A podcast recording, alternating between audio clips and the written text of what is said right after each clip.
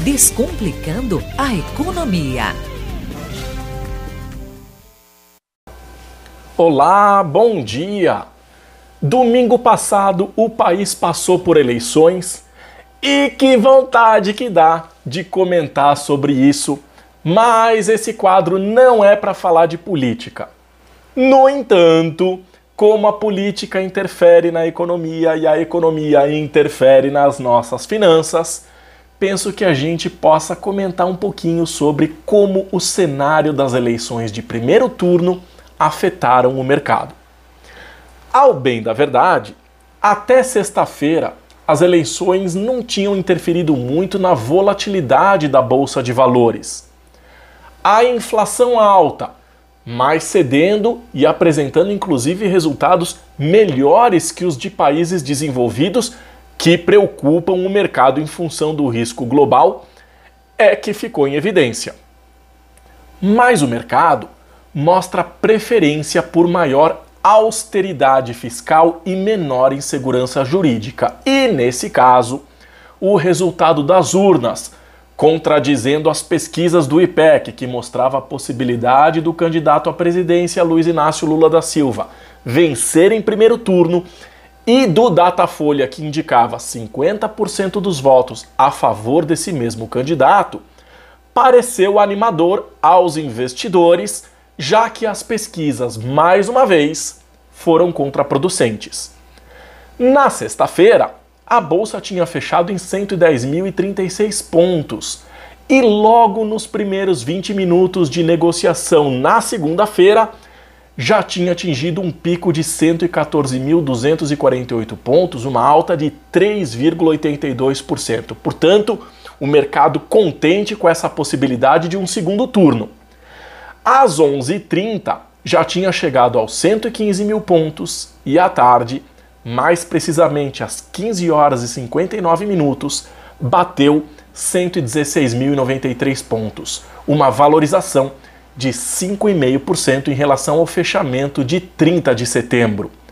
Nada comparável aos 130.125 pontos de maio do ano passado, mas é uma forte demonstração de alívio por parte dos investidores. Agora, o mercado deve ficar de olho nos discursos dos candidatos. As eleições não devem ser decididas pela escolha da preferência da maioria da população, mas pela menor rejeição. Quem vota em Bolsonaro não vota em Lula, e vice-versa, quem vota em Lula não vota em Bolsonaro. A diferença de votos foi um pouco abaixo de 6.200.000. Então, a pergunta que fica é: para quem serão direcionados os mais de 8,5 milhões de votos de Simone Tebet e Ciro Gomes? Se 80% deles forem voltados a Jair Bolsonaro, Lula perde as eleições. É difícil, mas não pode se descartar essa possibilidade. Além disso, ainda existem quase 5,5 milhões de eleitores que votaram em branco ou nulo no primeiro turno e que podem mudar de opinião para o segundo turno. Não tem favoritismo. O Brasil realmente está dividido.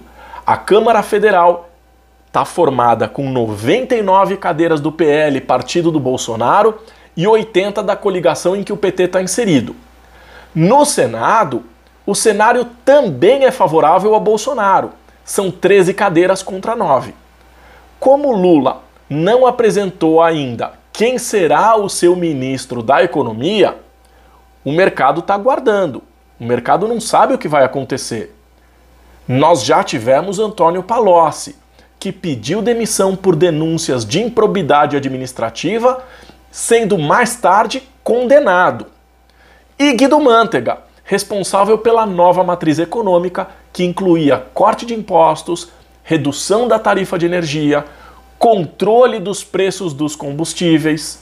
E isso se mostrou um enorme fiasco, causando a crise econômica de 2014.